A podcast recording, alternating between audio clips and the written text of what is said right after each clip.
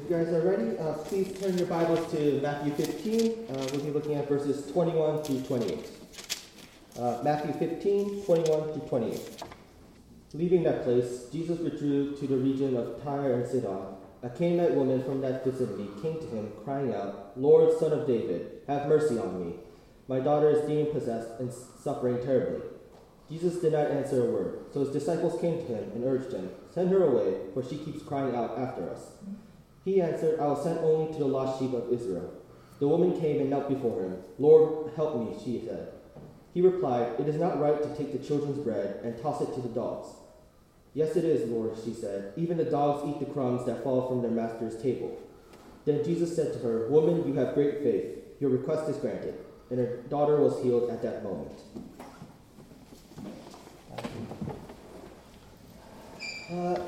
Throughout most of my life, as far as I can remember, I have often enjoyed reading books during my spare time. I remember how I would often spend a lot of time in the public libraries, browsing the shelves to see what new book may catch my eye. Most of the books I read were works of fiction, and the genres I would often read from would be fantasy, mystery, thrillers, occasionally mythology, and science fiction. If the books were well written and interesting enough, I would find myself feeling like I was immersed in the world that the story took place. Often like how works of fiction would stimulate the imagination while also broadening one's mind. They may do something like add things from the real world. It may be something as simple as a fact about an object or a person, or it could be something like complicated, like a corruption within the government or law enforcement, or about something about racism. It's also interesting to reread the books again, just so I can see what I might have missed the first time through, and how my understanding of a scene will be different due to the additional knowledge that I have acquired from the sequels of the books. This is also sometimes something that happens in some TV shows. It's often interesting to rewatch or reread them when you have the new material and see how it connects to the original story or the first season. As we know, healing people is something that is often part of Jesus' ministry. He would heal them from illnesses that were natural, like paralysis or leprosy, or he would heal them from things that are supernatural, like demon possession. Some of the passages that mention some of the healings would mention that there was a person that was afflicted with some type of illness. Jesus heals them, and the people that see or hear about it are shocked and amazed. There are also some occasions where Jesus says something before healing a person. He could either be rebuking the Pharisees for what they were thinking, commenting on the faith of that person who was being healed, or rebuking his disciples for their lack of faith or understanding. Whatever he says during those times, it ends up being something that can help us expand our understanding of what it means to be a Christian, while also giving a broader picture of Jesus' ministry. Like I said, Jesus' interactions with the Canaanite woman is a bit of an odd one compared to the other interactions. When the Canaanite woman asks for Jesus for help, he at first ignores her, and when she wouldn't go away, he then responds to her in a way that may seem harsh to the reader. And then after he does that twice, he ends up complimenting her while also healing her daughter from a demon possession. Compared to the other times that Jesus had performed the healing miracle, one can actually perceive Jesus as being somewhat cold towards this woman, since it seems like he is refusing to help her. I mean, most times he just helps them, or just has them either stretch out their hand and with their hand is healed. But this time, this one's a little weird. It's a little strange if you think about it. It doesn't seem like something that Jesus would normally do, but yet there's actually a reason for why Jesus acted this way. Some people think this is probably the first time Jesus interacted with a Gentile, but that's not actually true. In Matthew 8, Jesus interacted with a centurion who asked to heal his servant. And John 4 mentions how Jesus talked to a Samaritan woman and preaches the word of God to her while he waited for his disciples to come to the town. These are just a few interactions of Jesus interacting with Gentiles, yet he acts in a way that seems a little more welcoming towards them compared to when he acts towards the Canaanite woman. One can try to argue the reason for why Jesus acted this way is that the Canaanite woman didn't really understand that Jesus is the Messiah. Around this time, it would have been possible for a Canaanite woman to hear that Jesus was someone who was able to heal people, and that she might have been, that might have been reason enough for why she went to Jesus in the first place. She might have gone to Jesus hoping that he would heal her daughter while not understanding who Jesus was and thought of him just as a healer, not the Messiah. The problem with that theory is that the text does actually show that she did understand who Jesus was before Jesus healed her daughter. This is actually shown when she addresses Jesus as Lord, Son of David. While it's possible that she just says Lord as a way to show respect to Jesus, the fact that she calls him Son of David shows that she actually has some knowledge of the Jewish traditions, while also showing that she understood that Jesus is the Messiah. I mean, Son of David, while not as common as his other titles, was another title for the Messiah, due to the fact that a descendant of David was prophesied to be the Messiah. This is shown to us in the Davidic covenant, specifically as 2 Samuel 7, 12-13. When your days are fulfilled and you lie down with your fathers, I will raise up your offspring after you, who shall come from your body, and I will establish his kingdom. And he shall build a house for my name, and I will establish the throne of his kingdom forever. Not only that, but we are also given further proof that Jesus is the Messiah since he's by being a descendant of David through the genealogy that is shown in Matthew 1. Yet, the fact that Jesus still ignored her, even though she actually showed that she understood that Jesus is the Messiah, is interesting. This is actually due to the fact that Jesus was testing her to see if she actually understood what it meant for her to call him Son of David. This is actually a similar scenario to when Jesus just responded to the rich young ruler in Mark 10, 17-18. The rich young ruler called him good teacher, and then Jesus asked him, why do you call me good? Only God can be called good. In both these instances, he tests them to see if they really understood what they were saying when addressing him with those titles. Not only does it test to see if she not only understood who Jesus was, but it also acted as a way to test whether she understood why Jesus was sent in the first place. This is, the second part is actually seen in verses 24-26. When the Canaanite woman continues to ask Jesus to help her, he says that he came for the people of Israel, and that it wouldn't be right for him to take the children's bread and throw it to the dogs. I don't know about you guys, but what Jesus says in verse 26 seems to be a little random. I mean, first he talks about coming for the people of Israel, then talks about taking children's bread and throwing it to dogs. That's a little weird if you think about it. This is actually, it's part of the, it makes more sense if you understand the cultural background. Jewish people would often insult the Gentiles by calling them dogs, since dogs back then were more like wild, homeless scavengers and not like the dogs that we have today's age. But this doesn't mean that Jesus was insulting her when he said those words. The version of the word dog that he uses refers to little dogs, which would have been a gentler version of the racial slur that the Jewish people used, since those types of dogs were household pets for some people. Another way would be to think about it is like, in Korean language, like, ah, yo keseki boya, or ah, yo keine, or ah, yo karachi no kyone. It's similar like to that, like how those are like three different ways of saying dog, and the first one is like a really harsh one, while the other two are like more gentler and calmer versions. Jesus basically is using this word as a way to refer to her status as a Gentile. By understanding that, it basically shows us that Jesus is saying it wouldn't be right for him to ignore the Jewish people to help the Gentiles. Jesus' ministry focused on the spiritual problem of Israel, and he was originally called to come to fix the nation of Israel so that they could not only gain understanding, but also to be able to receive the kingdom of God while also being able to spread the word of God to the other nations. That's why when he first sent out the 12 apostles, Matthew 10, 5-6 tells us that they were to go to the nation of Israel and that they shouldn't go to the Gentiles and the towns of the Samaritans, because by that time they weren't ready to preach to those people. Around that time, when the Canaanite woman would have asked Jesus to heal her daughter, Jesus would have been currently focused on the spiritual needs of the Jewish people before the Gentiles. While this most likely would have discouraged most people if they heard something like this, the response that the Canaanite woman gave in verse 27 shows her faith and understanding.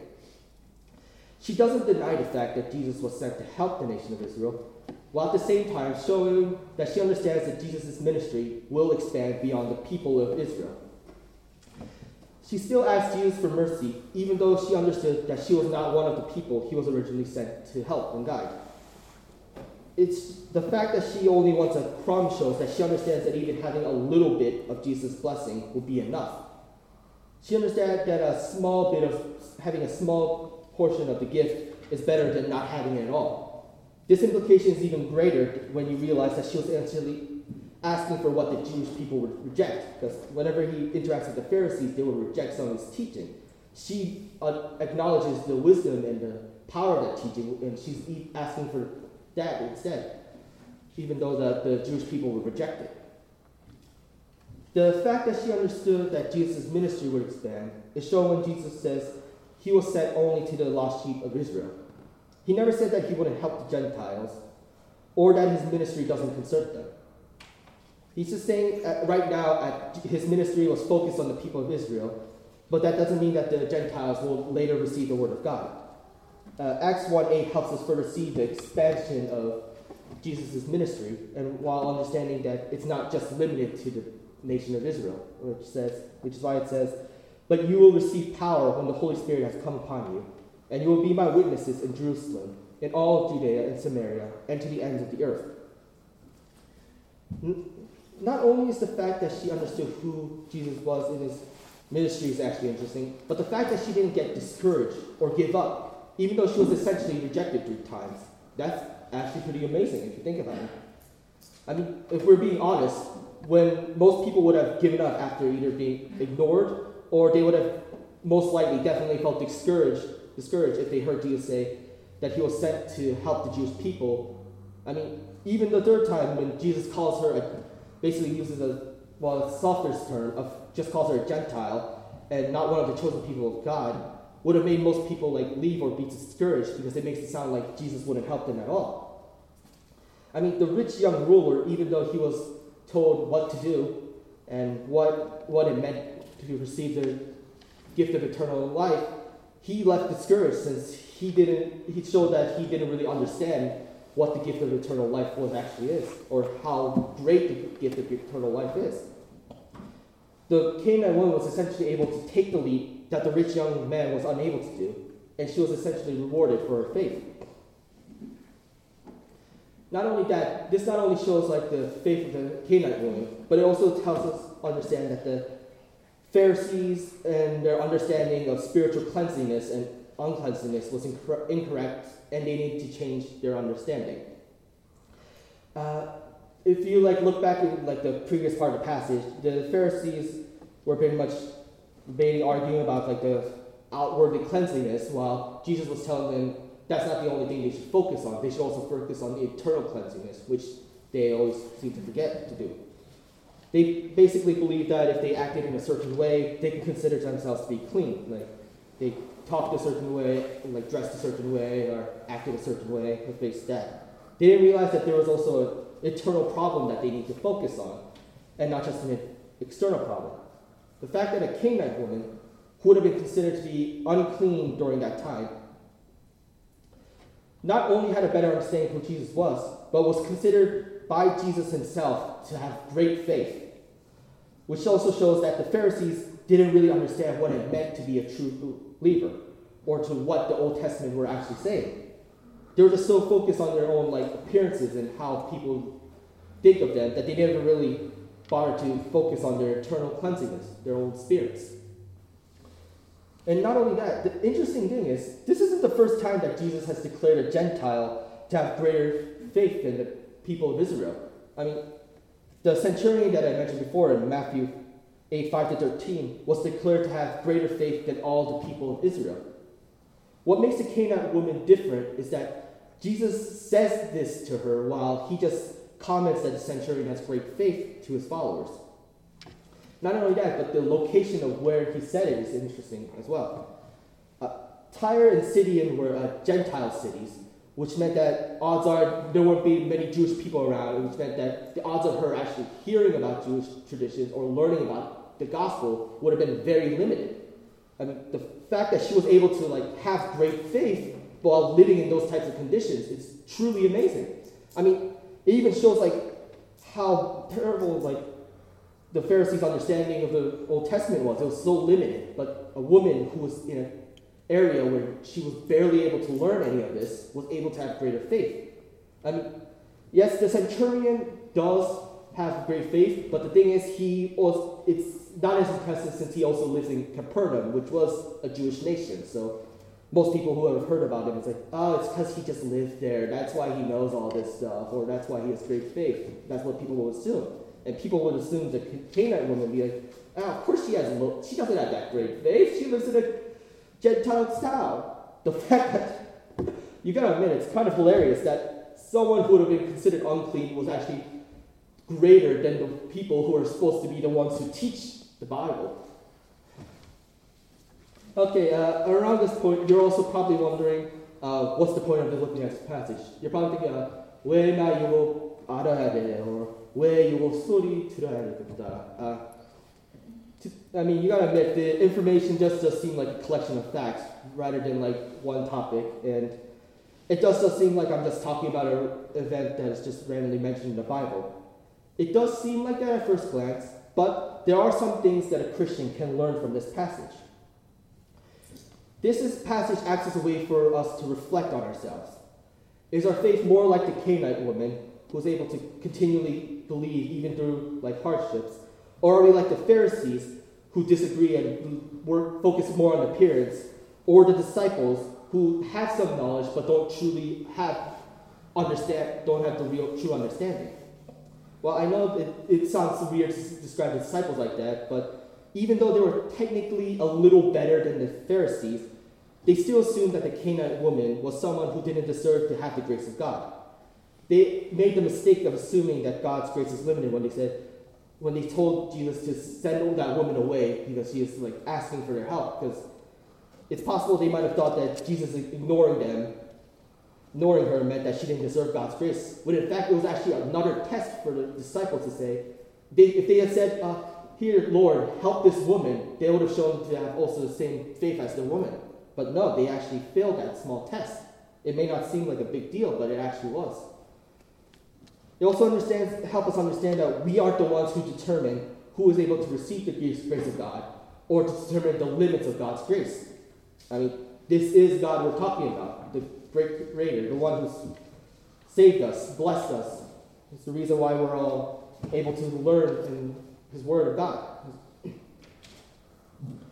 It also helps us understand that a Christian's faith needs to be strong, even through difficult times. Often people happen to lose their faith, or their faith weakens due to some type of hardship, or they lose hope. And I mean, this epidemic can be seen as an example of it. I mean, all this like death and chaos, and this people like start to lose faith. But the thing is, we need to be just like the Canaanite woman. We need to keep our faith and hope strong and alive, even though when it may not seem possible. That's why Jesus like warns his disciples in Mark 10:30 that there will be persecutions as a price of being a Christian.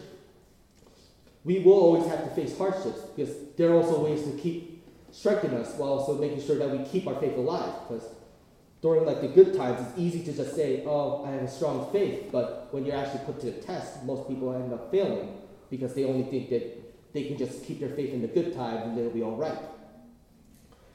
It also helps us understand that as long as a person's faith is strong, their background doesn't really matter. It's basically helping us understand we need to be more open to other people who are willing to learn about Christ, while also be willing to accept those who believe. This may seem like an obvious thing, but it's often forgotten. I mean, even the disciples didn't realize that the Word of God is for everyone, and that God's plan expands outside of the nation of Israel. In our case, I mean, sometimes we're just used to like having certain people in our church, but having a new member, it just like we might accidentally like leave them out and not make them feel welcome. Or if they're like people with different backgrounds, like they had a harder childhood and they have like a more serious or depressing look on life, that might make us uncomfortable. And truth be told, there are some people we're more comfortable being around. And when we meet someone who's like different, like maybe they have a mental disorder, or maybe they come from an area where they don't really know much about religion, so they assume about certain things.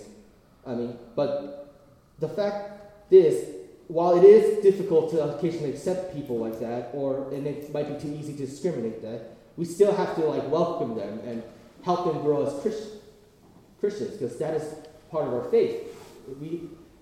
That's why Jesus told us to make disciples of other nations. That is part of our command. We need to help those people grow. Also, we also need to keep continually looking towards God. That basically means we need to keep God in our hearts. Again, most people think it's easy, but it's difficult because of the hardships and day-to-day life. And sometimes when we try to do good things, we might accidentally leave God out of our hearts and just accidentally think about only ourselves.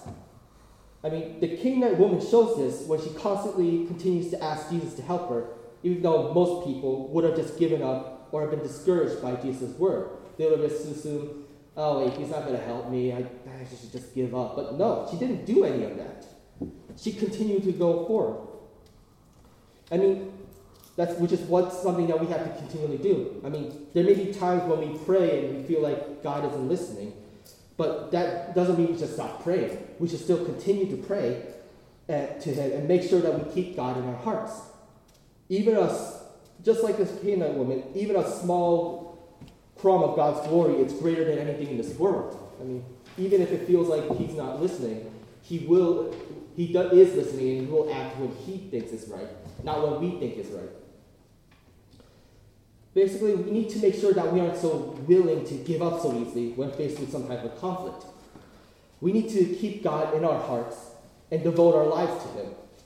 We must be willing to endure any hardships that we might face, because God will be with us and He will comfort us because of this. Like the Canaanite woman, we need to believe that God will provide for us and not be so easily defeated after facing some hardship.